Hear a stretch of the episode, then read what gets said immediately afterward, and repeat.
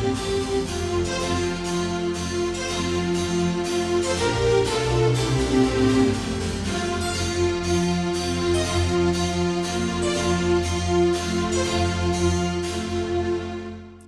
学講座一万八千九百九十一回でございます。全国の医師の皆様毎週火曜日のこの時間は日本医師会の企画で医学講座をお送りしています。今日は内視鏡的胆管ドレナージの進歩について順天堂大学消化器内科教授伊佐山博之さんにお話しいただきます。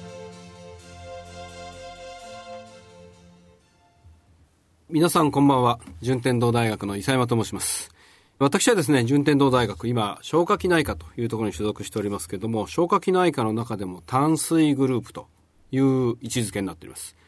消化器内科はですね、今は消化管と、それから肝臓、それから炭水。以前は肝炭水と一緒になってたとこも多いんですけど、最近ではですね、肝臓と炭水というのを、えー、分けるような傾向になっておりまして、まあ、私は今炭水グループというところに所属をしております。本日はこの胆管ドレナージ、特に内視鏡的な胆管ドレナージの進歩ということについてお話をさせていただきたいと思います。なかなかこう馴染みのないところがあるかもしれませんが、まあ、そもそも胆管ドレナージが必要な病態ということに関して、まずはですね、解説をさせていただきます。閉塞性横断というのを皆さん覚えてらっしゃるかと思いますけれども、まあ、胆管の流れが悪くなってしまった時、石あるいは癌、そういった時に起きる病態です。通常はですね、この肝排泄で単純に、こう、まあ、老廃物ですか、いろいろ代謝物が入ってきて、まあ、それが胆管を通って腸に流れて、最終的には排便ですね、排泄されると。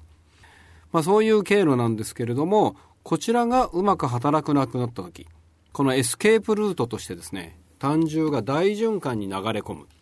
大循環に胆汁が入るので、まあ、ビリルビンによって横断が出て、胆汁酸が入ることによって創溶感。それからですね、感染を起こしているという時には、菌が一緒に入ってくるんですね。そうすると、閉塞性横断で感染を伴った時、いわゆる胆管炎の時というのは、必ず筋血症になっていると。これが非常に重要な病態なんですね。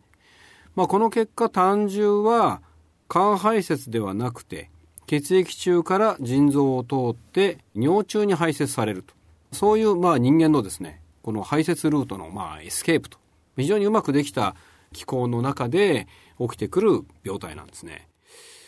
一番我々がよく会う胆管炎、胆管結石による胆管炎ですかね。まあそれについてまずはご解説をいたしましょう。胆管結石、まあ、胆嚢結石はですね、無症状の方たくさんいるんですけども、胆管結石はやはり非常に有症状率が高いです。また、有症状になった時に、今ご解説いたしましたような胆管炎から敗血症に移行されるという重症化がすごく懸念されますので、緊急の胆管ドレナージというものが必要になります。から胆管炎の時には基本的には胆道系酵素が優位ないわゆる肝胆道系酵素が上がった状態になっておりまして、またビリルビンが上昇している。から時にはですね、水酵素も上がっていることがある。これは胆石水炎と申しまして、胆管と水管は共通管を作っておりますけれども、胆管結石はその共通管に貫頓することによって水炎を起こす場合もあるということで、胆石水炎というのもですね、胆管炎にはかなり多く合併しますので、そのあたりもですね、気をつけた血液検査というものが重要になるかというふうに思います。で、この胆管結石と胆管炎と胆の炎の違い。これ非常に重要でありまして、ま同じような場所なので胆道炎としてですね、一色体に扱われている場合がありますけども、胆の炎の場合には同じように胆汁体ですね、胆の結石が胆の頸部に貫頓して胆汁体が起きる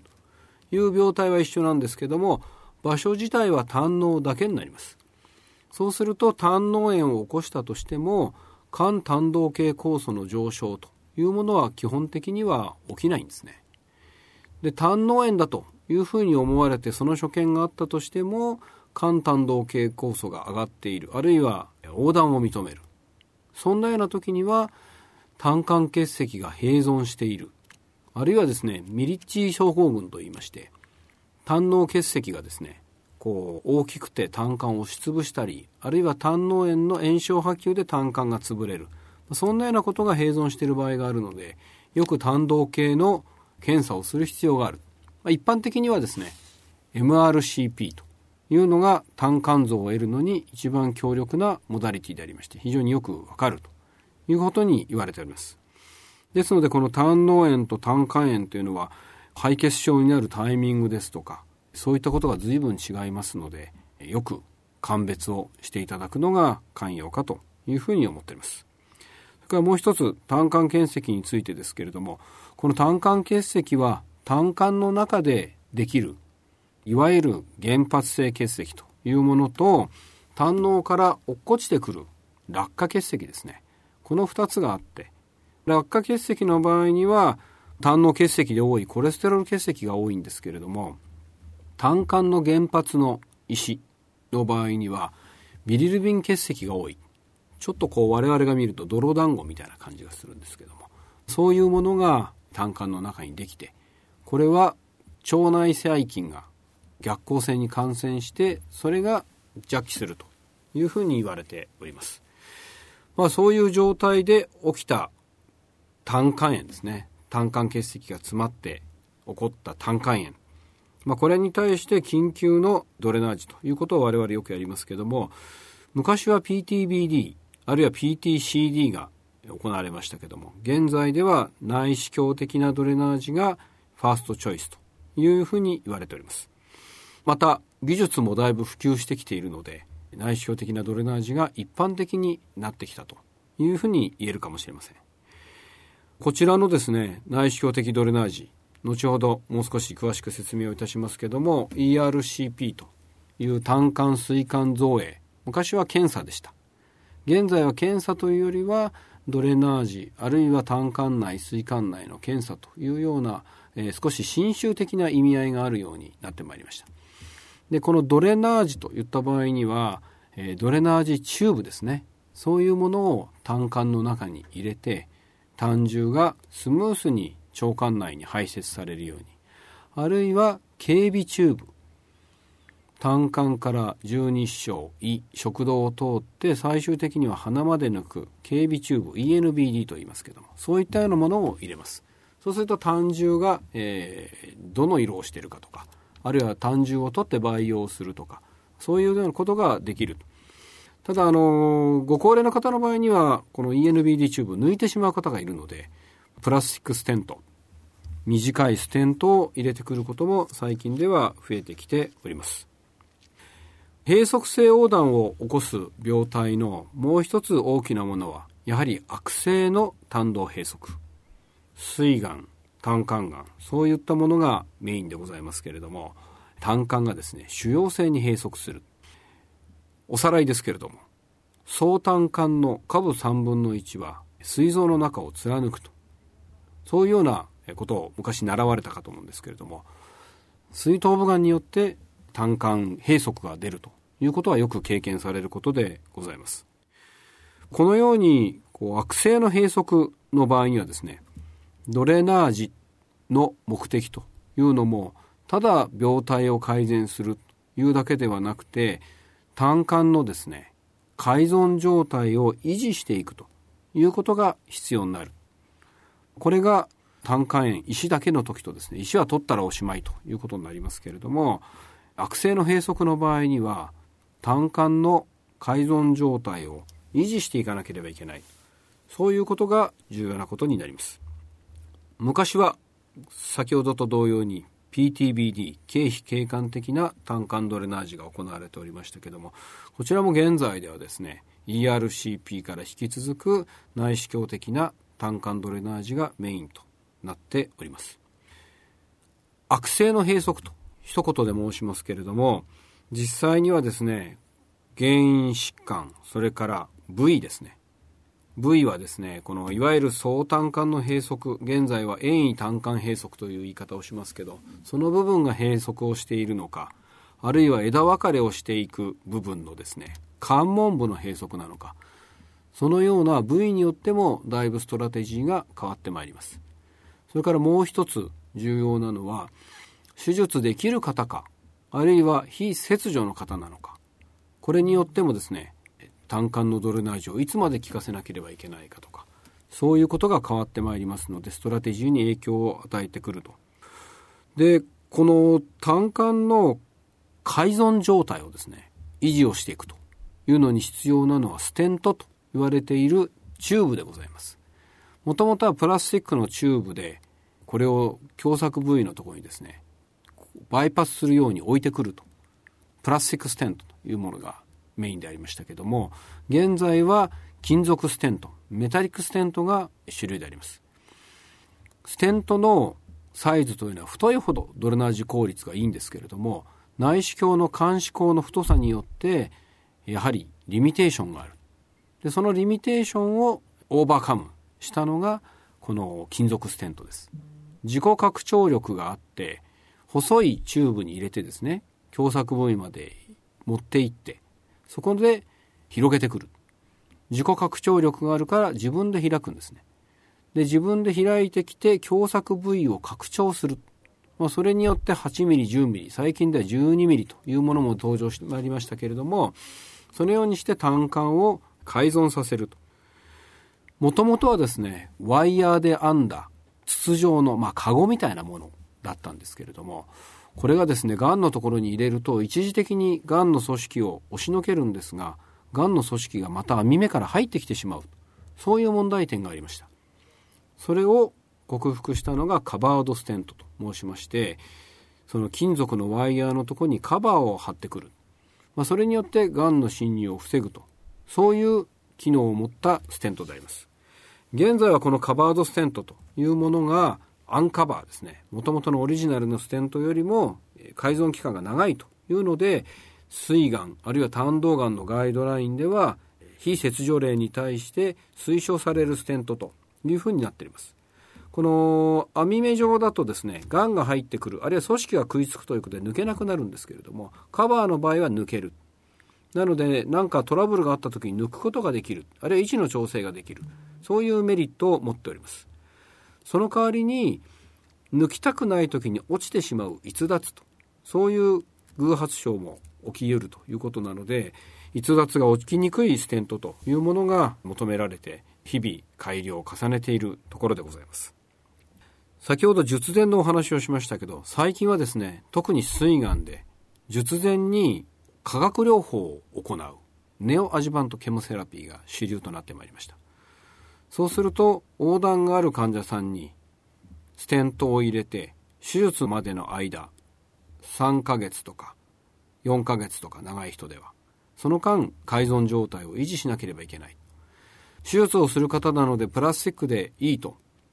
あるいは手術の邪魔にならない。そういうふうに言われてプラスチックがメインで選ばれてまいりましたが現在はですね術前であってもメタリックステントを使うそれが主流の流れになってきております。胆管のドレナージも目的に応じていつまで改造させておけばいいのか。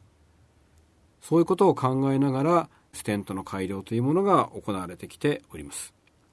このステントがひとたび詰まるとですねやはり熱が出るんですね。横断の再発っていうよりも熱が出ることが多くて我々患者さんにはですねステントが入っている患者さんには熱が8度以上出たらすぐ病院に来なさいそういうことを指導しております。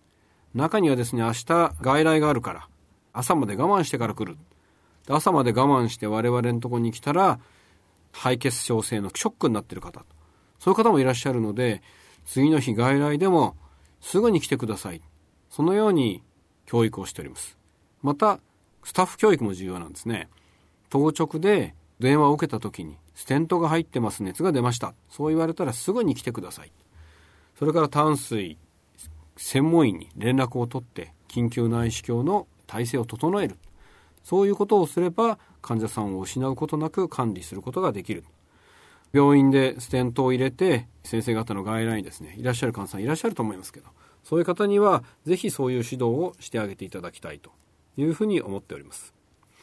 この胆管ドレナージステントの改良もどんどんされておりますけれどもこの関門部の場合にはですねステントを複数本入れなければいけない。またカバーを入れるといろんな枝が詰まってしまうかもしれないというので、アンカバーが使われてきたんですが、最近ではですね、患者さんの予後も伸びてきて、交換可能な細いメタリックステントを使うというのも増えてきておりまして、スリムカバーと我々呼びながらしておりますけども、それも最近の、えー、単管ステントの一つの進歩であります。また、どうしても ERCP ができない方、そういう方に関してはですね、やはり PTBD というものが今でも行われていたんですが、最近の進歩としては超音波内視鏡。内視鏡の先端に超音波がついてる内視鏡でですね、これで胃の中から肝臓を見て、あるいは十二指腸から総胆管を見て、そこで胆管を栓死してステントを入れてくる。超音波内視鏡下の胆道ドレナージというものが行われるようになってまいりました。これはですね、やはりハイボリュームセンターで行われることが多いですけれども、現在は薬事承認が取れておりまして、保険適用内の主義でございます。現在ガイドラインも準備されておりまして、私はその作戦委員長を務めましたけれども、この一般の病院にもだんだん普及しつつある。ただ、なかなかその管理ですとか、技術的にはまだまだ難しいところ、専用の道具が少ないところ、そういったところもありまして、ハイボリュームセンターで行われることが多ございますけれども、そういう新しい技術が出てきているということもですね、皆さん覚えておいていただければと思います。まあ、このようにですね、閉塞性横断という病態をどういうふうに改善していくか。病態によって治療の方針、そういうものが少しずつ違います。まあ、この胆管の改存状態をいつまで維持しなければいけないか。そういうことによって選ばれるステントが変わってきたり、あるいは内視鏡ができる人できない人、ERCP ができる人できない人そういうことによって経費的な主義が選ばれたり最近では超音波内視強化の主義が選ばれたりそういうようないろんなバリエーションがつけられるようになってきたというのが最近の進歩だと思います。ぜひですね、いろんな病態、そういうことを理解されて、患者さんをですね、必要な時には専門医にご紹介いただき、また専門医から帰ってきた時には一緒にですね管理をしていただければというふうに思っております。なかなか分かりにくいところではございますけれどもよく病態を理解していただければ明日からのですね先生方の日常臨床に本日の講演が役に立てば幸いでございます。私の話は以上でございます。ご清聴ありがとうございました。今日は内視鏡的胆管ドレナージの進歩について順天堂大学消化器内科教授伊佐山博之さんにお話しいただきました。